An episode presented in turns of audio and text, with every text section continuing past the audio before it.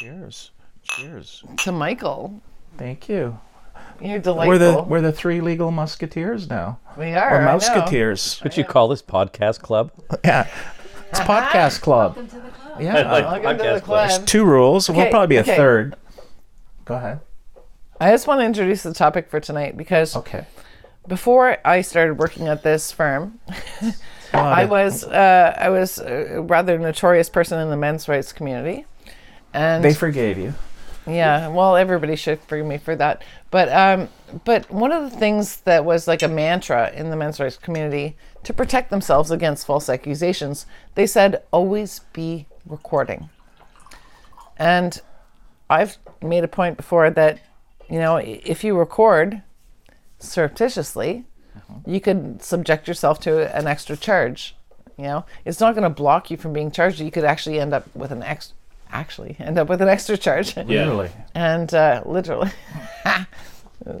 there's an inside joke but um, so so one of the things that we're going to talk well the main thing we're going to talk about tonight is a case that just came out that was announced in the the, the news that was from ottawa ontario where recording became a form of fraud and this is very important that that people need to understand if you're going to record that you have to make it clear that you're recording and so let's let's talk about this case you, you're the one who, who who got the decision Right. But it's not just recording, it's recording with consent. right Big word.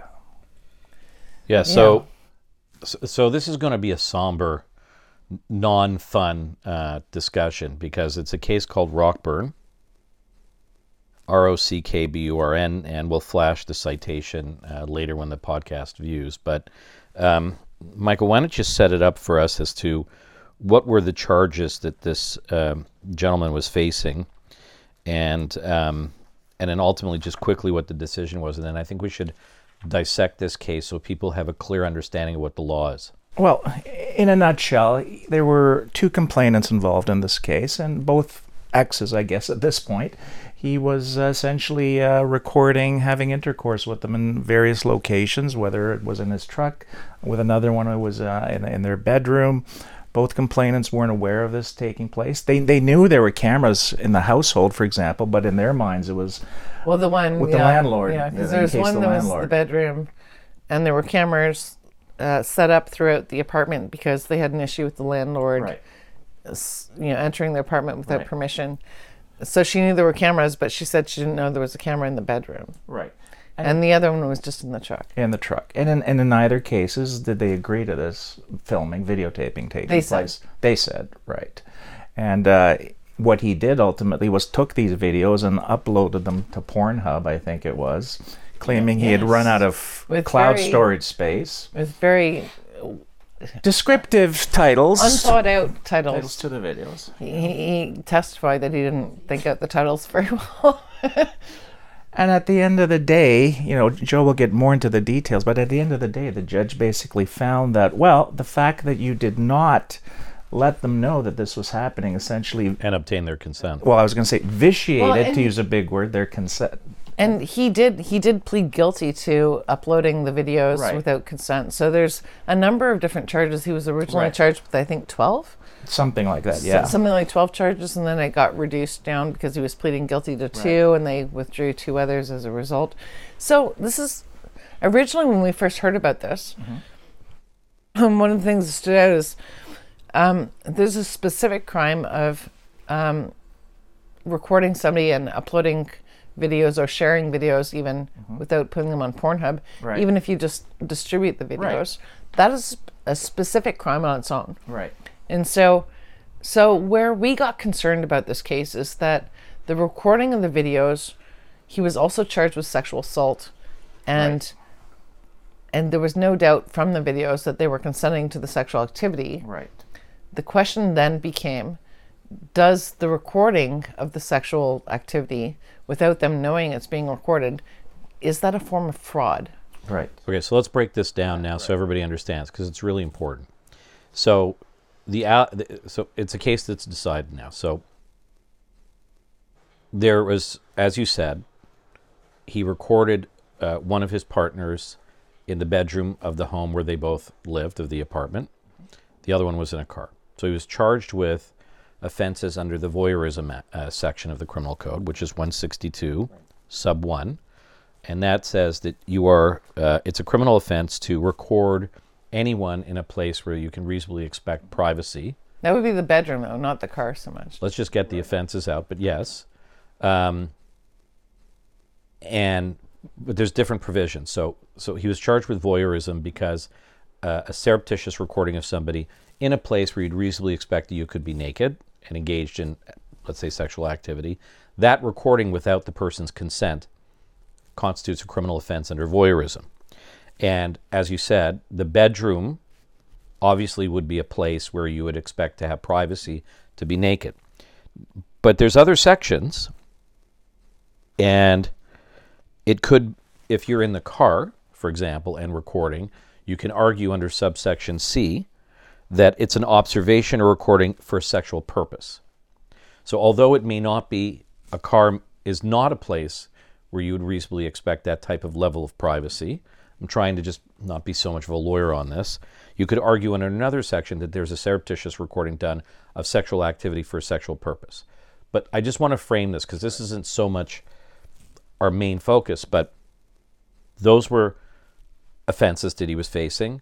In addition, taking the images, then, the, the videos, and then sharing them without consent on social media or the internet or Pornhub is another criminal offense. So they face that. He pled guilty to a number of the offenses. The main issue here was was trying to argue that there was consent for recording, and then also the, the big question became in this case one that we were expecting to come down the pipe at some point, it, and and this is why you raised what you said was that the Crown then argued he was facing two counts of sexual assault in circumstances where you said very clearly it was very clear on the evidence that these two complainants, or now we call them victims, had consent. It's very hard for that to come out of my mouth. Um, had consented to the sexual activity. So, in fact, they consented. So the argument here was whether That consent was valid. whether the consent was, we call it in law, vitiated. So whether it was valid is a good way of putting it because they were not informed that he was making these surreptitious recordings. And then we'll get into this other analysis where it's like whether does it vitiate consent or is this no longer a consensual act? It's a bit well, complicated, let's, let's but clarify um, what you look at in terms of consent. So consent is in the mind of the complainant. It's subjective in terms of whether they did or didn't. Yeah, so just again, break that down for one sec. So in sexual assault, a sexual assault is, you know, a sexual act without consent. So consent is, like you said, in the mind of the complainant. But go ahead. And you know what's in the mind of the complainant. If they don't express what's in their mind, then you can get into honest but mistaken belief, which is a whole other thing we're not going to get into right now. Yeah. But Bless you. but uh, but also what we're looking at specifically in this particular um, vitiating of, of consent, like uh, having the consent be not valid anymore, is what is the act that you're agreeing to, and what constitutes fraud. So, so this is something that. Do you want to try and break that down? Well, yeah, and we've talked about this earlier today. What what is the fraudulent aspect of the interaction that's taking place? For example, if you pretend to be a modeling scout and you're scoping out young girls and they think you're a real talent agent or modeling scout, is that then some sort of fraud that, and then they have sex with you? Is that vitiated in any way or not? I think that's what you're getting at, right? Well, there's there's a, a decision from a, a few years ago called Hutchinson, right? which then there's a, a new decision that came out this year, uh, Kirkpatrick, that um, almost they, they say it didn't reverse Hutchinson, but it kind of did. So, so Hutchinson was saying that when you consent to an act, you don't have the right to choose the qualities of that act um, or the circumstances or whatever. Is like if you consent, you consent, and but then there can be fraud. But what constitutes fraud? And this primarily had to do with the use of condoms. Right. And then then we had this new decision come out in Kirkpatrick that said that um, it, it overturned it because they said condom usage because one of the problems with birth control is that women can say i'm taking birth control but they can be lying about it. And so they didn't want to capture women who were lying about taking birth control in in the decision that they put out in, in hutchinson now they've reversed it and they've said that this is a qualitative aspect of the decision, but then they, they put something in there to try and make women immune from it. Yeah, so I think we need to spend a little bit more time to explain to everybody um, the difference between those two cases. But you raised an important point. So th- this is where people may not quite understand. So agreement to sex is a voluntary agreement uh, to engage in sexual activity, and the consent must be present at that time. And that's generally in the mind of the complainant, um, and it can be communicated either through words or through actions. So in this case, what the Crown was arguing is that under the criminal code, that consent is no longer valid, or as they use the term in law, it's vitiated because he obtained her consent without telling her an important factor that is, I- I'm recording us.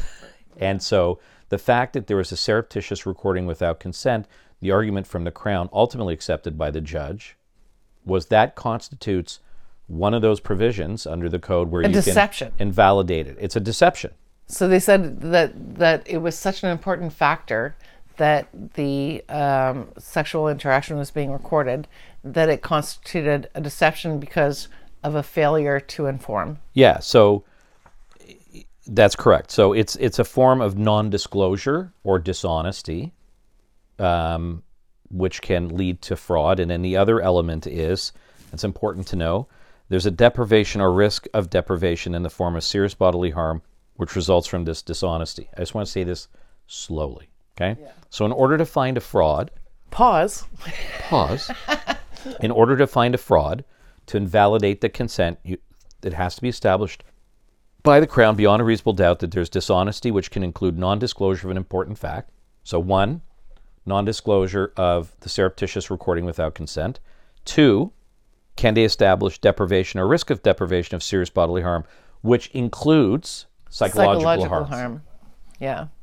And that's the slippery slope we're on now. What constitutes psychological harm versus mental distress? Something's unpleasant versus psychological harm. Yeah, and in this case, look, it's it's it's uh, he uploaded it to Pornhub. It's kind of hard not to argue that uh, that's going to cause and cause so- the person so- psychological so here's harm. another thing too. Like we've had a number of decisions from Supreme Court that are really dangerous in a lot of ways. But I can see why they ruled in the way they did because some of these cases that go forward, they have slimy facts.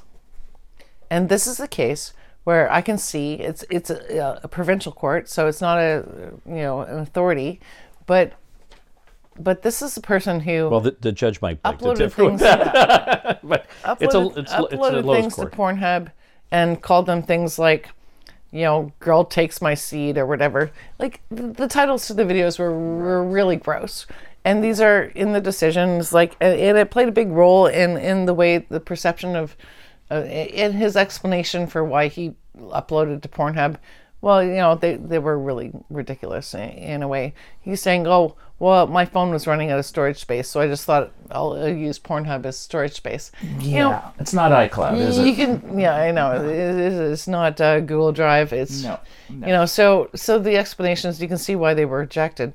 So, but these cases, there are, there are other people who can be caught up in these decisions, who are not in the same situation. But when a case like this, with with really kind of slimy facts, goes forward, it ends up setting law for other people that get caught up in in um, because one of the reasons I love the law is something's true, it's true across the board. But one of the things that's problematic about the law is that if a decision is made based on a case with slimy facts, then it affects other people who ultimately it can take a long time to say, our guy's not like that. What's the old adage? Bad facts make Right. bad cases and bad appeals. bad law. Bad And- law, yeah. And so, so what? What's really, I, I think at the nub of this is that, you know, why I sort of um, got very concerned about this was we, we in a previous episode was discussing the uh, Johnny Depp case. And sometimes recordings could be very helpful, but yeah, and then and then there was case another worse. case where the police in the United States were being sued, um, and there was a deposition of a police officer, and she was saying, you know, that I presumptively believe what a complainant says. Um, there's nothing that I always operate that the accused is guilty, and then one of the questions by the lawyer in the United States was, uh, well, you know what would prove you otherwise? Well, unless there's like a, a video recording of the actual act, you know, nothing's going to displace my belief that this is uh, that this is anything other than a sex assault. So it just, you know, I know people get frightened and they can they can try and do things for certain purposes, assuming they're not doing it for a sexual purpose or to upload to, to the Pornhub. Here's an here's a case like you said where uh, a, another person may have, for whatever reason, recordings in their room um, uh, not not a not a bedroom that they share with other people. So uh, somebody comes over, and somehow that recording gets found out at some later point in time, not distributed, not shared, but it constitutes voyeurism. And then, based on these facts, can vitiate consent. Because So- because what they said here, I just let me do this one other one. You, recording is at the same risk of whether it was shared or not. So it's always there that once a person has a digital recording, it could be uploaded and shared. So even if it's not shared, it still constitutes the same psychological harm. And that's the scary part. Yeah. So I don't know, I, and and I think what's important here, uh, you know, for as we discuss this, is just to talk a little bit about this Kirkpatrick and Hutchinson decision, and I'm I'm going to refer to um, if you, Well, you want to jump the in on this. slope, the slippery slope of what constitutes fraud. Because one of the things is like, oh well, if you if you tell somebody I'm going to university, I'm in university and I'm studying to be a doctor, and it turns out you're in university taking a, a lower course, what doesn't have the same amount of income to it, is that fraud? Because she's having sex with you thinking you're a doctor. Yeah, it's a good point. And that's one of the concerns. And then also there's a concern, like mentioned earlier, even in terms of important issues like birth control. Well, a guy says he's going to use a condom. What about a woman who says, I'm taking birth control pills, but turns out she's not? Yeah. And they don't want women to be caught up in this fraud. You know, so I think, how do you how do you mitigate that? Well, I think even leaving that aside, I guess what you're addressing right now, because what, what I wanted to look at was, and it's not so important for people reviewing this to title these two Supreme Court of Canada cases, but one of them was about, you know, sex without a condom, uh, and and the Supreme Court had said that's part of the actual sexual act. The person agreed to the sexual act with a condom. Therefore, if the condom wasn't used, it's not That a was fraud. Kirkpatrick. I, I know. I don't know if they care so much about whether it's Kirkpatrick or Hutchinson, not. they said it's not. It's, it's, it's not. Right. So. I'm just trying to explain the point that the Supreme Court of Canada said that the sexual act includes the condom. Therefore, it's a sex assault. In Hutchinson, it talked more about fraud. In other words, if somebody did something, let's say they sabotaged the condom to have inter- and had intercourse, hoping to impregnate the other person, that would constitute a fraud. And it seems that what happened in Kirkpatrick was that they expanded the definition of sexual activity. And that's what we spoke about in a previous podcast. And we said that could be quite dangerous. This case, the judge limited that that that case, Kirkpatrick, and said, "Well, I see this as a fraud situation." But then we come back to the question: Is is it a fraud? Is this something that should lead to the vitiation? Do you mind pouring? The vitiation of consent, such that the person's now convicted of voyeurism, sharing, and then sexual assault. And you can imagine in those circumstances, you're talking about a very significant jail sentence.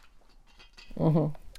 And I'm not saying that you know the person who's the the victim of this doesn't have serious psychological harm, and it, it's something that's on the internet and very hard to get get rid of. Is not deserving of a high sentence, but is you know I'm I'm not trying to downplay one versus the other as far as the case are concerned, but from a conceptual standpoint, and from a criminal justice standpoint, is it necessary to convict of all these offenses, um, or could you just simply the sharing and the surreptitious recording offense mete out a really big sentence on that one as opposed to the vitiation of consent. Like th- the concept of dishonesty, which can include the non disclosure of important facts and a deprivation or risk of deprivation in the form of serious bodily harm, which results from the dishonesty, was always to me something more narrow. Something more like, you know, um, in the old days, we had the of, of, of a transmitted disease, for example. The HIV cases. And those, it's different now because if the viral load is is extremely low, under you, you don't need to disclose that. Perfect, get it? I understand that. Back in the day, that might have been different when there wasn't the medication. But let's imagine there's some other disease or something else that the person has which is not treatable, um, only manageable by medication, and it's not. It, the person doesn't talk about it, so it's not an informed consent. I get that because there's risk of bodily harm here.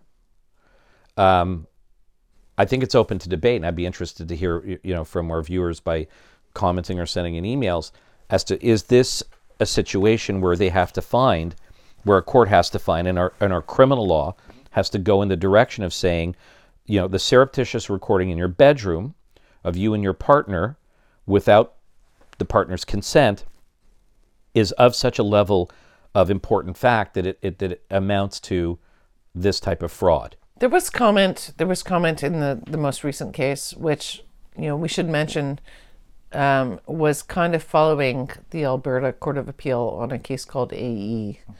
We should talk Talk about that, yeah. Yeah. Okay. Um, but uh, uh, there's another point I want to make.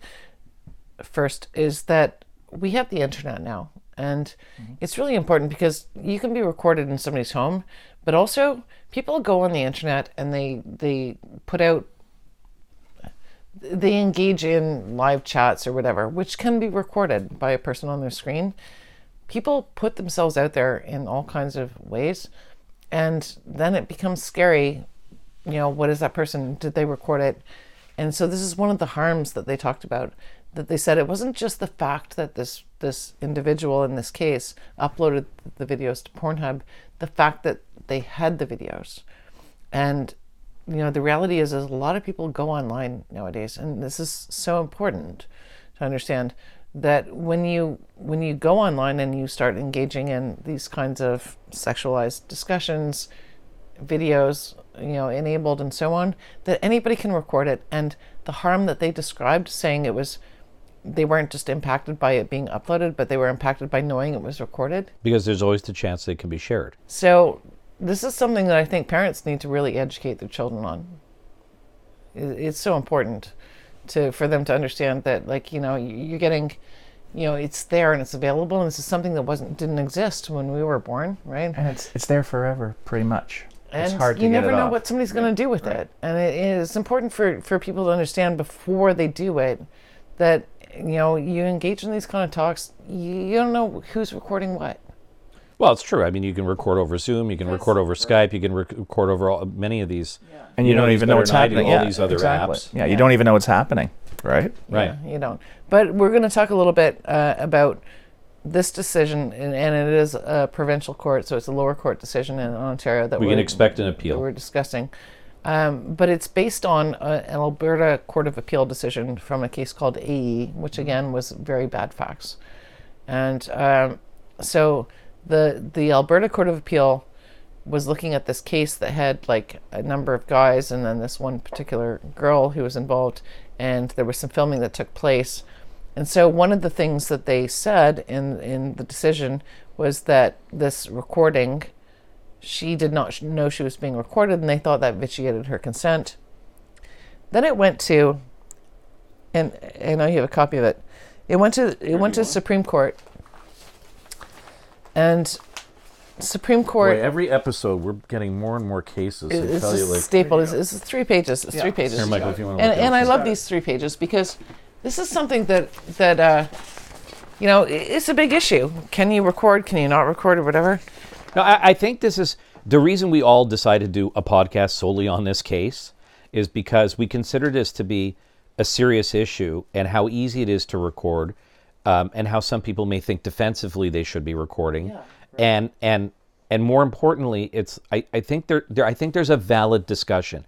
There's a legitimate discussion about whether this should be a fraud. And I'm not trying to again impugn the the the the harm that these uh, complainants or victims feel. I'm just saying, is it a sex assault or is it something else? And do we need to broaden this scope of dishonesty and fraud, vitiating consent? Um, What constitutes fraud? why because do we need to, why do we need to do that? Especially when there's any number of other offenses that he time- had, right? Like there were so many offenses he You can give significant sentences. right for the other stuff. the, the other only stuff. time the only time they get cautious is when they think women are going to get caught up in it. That's seriously. I'm going to tell you, it's the only time when they're talking about coercive control. It's not about it's not about women. They they just don't want women to be caught up in coercive control. Sidelined, sidelined. We were in court today on a motion where we're actually bringing an application for expert evidence to be called that our male client is a victim of abuse by his wife, the complainant, or his ex-wife. Thank God. Um, and um, in all the material that we filed with very detailed affidavit evidence, you made a good point. Not one, not not not neither the Crown or the Complainants Counsel even bothered to acknowledge That that, was part of the defense. that that's part of the defense. They completely sidetracked it, ignored it, tried to make sure it couldn't get in anyway. Nobody wanted to acknowledge it. So you make a very good point. And by the way, we will come back to see if we're successful in, in this expert evidence because I think it's going to be the first in Canada. But leaving that aside, you're right. The courts are concerned only upon where it could then harm women. And, and and that's like you know not using birth control, but So the Supreme Court, uh, this case of AE, in terms, you know, we're talking about this is uh, referred to by the recent decision in Ottawa. They said, oh well, the the Court of Appeal in Alberta in AE said that um, that surreptitious recordings would vitiate consent, and I agree with them. But this went to Supreme Court of Canada, and they uh, agreed with the Court of Appeal on other grounds. What they said about the recording. We note that the Court of Appeal of Alberta addressed say it slowly so everybody gets Yeah. it. 'cause it- It's a good fing thing. I know. It's like we note that the Court of Appeal of Alberta addressed other issues in obiter. That means just a side Sideline. comment, including uh, T- TCF's liability for sexual assault with a weapon, whether surreptitious recording constitutes fraud vitiating consent, and whether consent to sexual activity can be given in situations involving intentional body harm in the circumstances, it's unnecessary for us to address these issues. Yeah, like seriously, explain for us. Uh, you know, y- you've done a lot of uh, appeal work. right? Why sidestep it like that? So Like, that that's Diana- my your. Ta- that's what I do. I throw. Sh- uh, Just kidding. Why? Why would they sidestep? They're not ready to deal with it. There's not enough cases from across the entire country to consolidate into one leading decision. They're probably saying, "We're not ready. We're not ready to dance yet." But they just did Kirkpatrick talking about fraud, vitiating consent. Why? And they're seeing this as a live issue. Why would they just say, you know what, let's wait for somebody else to appeal it? Let's not. We know it's an issue. Nobody knows what to say about it. Defend the Supreme Court, man. But we know courts are terrified of addressing technology. So this is a new technology. They're terrified. What does and I, this and now I- mean? and I guess But they have to decide at some point. And they're saying for later, later, we got other stuff to do. Let's let somebody else get wrongfully Yeah, convicted, and then we'll, we'll deal with it later. if it gets up to them, Yeah. because not everybody can afford an appeal all the way to Supreme Court again. Let's let's let people get convicted differently in different provinces because nobody knows what to do about it. Like how many Why would you- teenagers why are would going to you get not caught up in decide? this? And It's not so uncommon, and then you have to have a buildup of a particular case with particular facts to then go to the Supreme Court But of they Canada. literally they literally say they know it's an issue and they're yeah, And they but we're not going to it. decide. Yeah. So, but uh, here's the takeaway, and or, I don't know how how we're running, but here's imp- an important takeaway. Can you tell I'm angry? she threw stuff, so she's a bit angry. So, and I get this. I, again, I'm not trying to be overly critical because I, I, I get it. I understand the rationale and the argument, but you know, it, it was written in the AE case that calm. Please remain. Fraud needs to be interpreted in light of the values of equality, autonomy, liberty, privacy, and human dignity. It was, re- it, it was decided that recording of intimate sexual activity is significantly decep- is a significantly deceptive act, and so for so therefore needs to meet the test, and particularly in this case, relied upon this analysis or this this this rationale that the recording of sexual activity without the complainant's knowledge and consent meets the first part of Slow this down. fraud test. Slow down. You're right. Sorry. yeah. Recording sexual activity without the complainant's knowledge and consent meets the first part of this fraud test because its non disclosure is an important fact, which is a form of dishonesty that involves a violation of a person's dignity, dignity and privacy. Yes, yes, but it leads to a conviction of sexual assault. And maybe, you know, maybe I'm It's just maybe charge. I'm just wrong. It's a separate Right. charge. We already have a charge for that. Yeah, I just I think this is a valuable debate, and it's it's it's like you and know, that's the weird thing in know the the rock. What is it? What do you need? Rockford. uh, Rockburn. Rockburn, coming right case. up. That's he was charged with a number of things. Only two of them were sexual assault. Rockburn, and so only two of them were sexual assault. All the other charges were related to the recording. He was already being charged and, and pleading guilty and, and being convicted of things related to those. So Overkill. Overkill. It- It, it's was overkill. overkill. It was overkill. It was. So let's just let's just frame this for a moment, okay? So I, I get, you know, the crown may say that the punishment in question is not sufficient under the provision. So, just for example, for voyeurism, if the crown proceeds um, by indictment, and that's up to them to decide. So, if it's a more serious of level of offending, they can proceed by indictment, and a sentence can be up to but not exceeding five years in jail which is a long period of time in jail. And what was the sharing provision? Um, that also includes something similar up to about five years of jail. And I just want to see if I can get that. So yeah, most of the charges were under 162. yeah, and then there's there's there's the sharing without consent. Um, here we go. So it's 162.1, publication of an intimate image without consent. And then again, you're looking at not more than four years by indictment. Okay? So conceptually, let's talk about this for a second. I'm just dropping shit everywhere. Just throw it. Just throw it. Let's just talk about this for a second because I, I, I, I'm in the mood for throwing. if this was a, a repeat customer, okay, you know, who had other similar offenses, you you would say, you know, a maximum of four or five years might be just way too light. Forget it. No way. But even on a sex assault in these cases, what's that going to be worth? Two years in jail? Three years in jail? Maybe less because the it wasn't forced sexual act. It was just vitiating it. So how you quantify that by way of a sentencing, I, I think is going to be an interesting thing to see what the sentence is going to be in this case and then what the higher courts say about it. But let's say it's two years. Let's say they add on top of it a year for the other charges. You may get a global sentence of three years. Anything anything higher than that, I think, would be reduced on appeal. Am I wrong? No, no, Well, I you're mean, right. we're getting a little bit technical now, but I, I, th- I think the No, no, no. point I, I think it's really important. I think this technical issue is actually important for us to have a dialogue about this. How much more do we need to label and criminalize an individual for a bad thing? I'm not saying it's not bad, but we have to now convict of voyeurism, sharing, and two counts of sexual assault. one of the one of the things in the Where rock- clearly they consented to the sexual act. It's the recording. So I believe in attacking the thing that you did, which is particularly wrong, and not stretching out because I'm concerned about what else strikes at the dignity and equality rights of whoever the fing complainant is.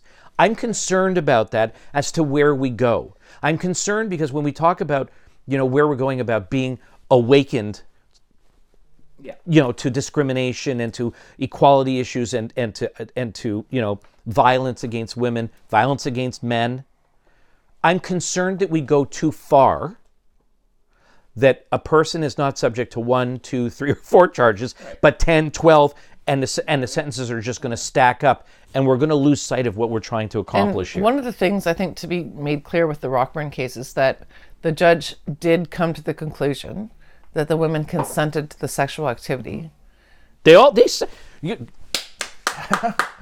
The fing witnesses said we consented. Yeah. So they, they consented. There was there was no rape going on. The only thing under discussion was whether or not that was a difficult analysis. whether whether or not the recording of the sexual act without their knowledge completely negated the fact that they were consenting to what was being recorded. And that's weird logic to understand for No, most look, people. I, again, I under look there. There other people will argue to us and say, "What are you talking about?" I mean, this was intricate to to my consent. I mean, let's put ourselves in the position of somebody who'd be recorded in, in, this situation, or say, I, "I consented to sex with you in private." Yeah, well, if you say the word weather or something like that, then your Google phone will predict what you're gonna like. We're all being recorded all the time, so Is that we're done?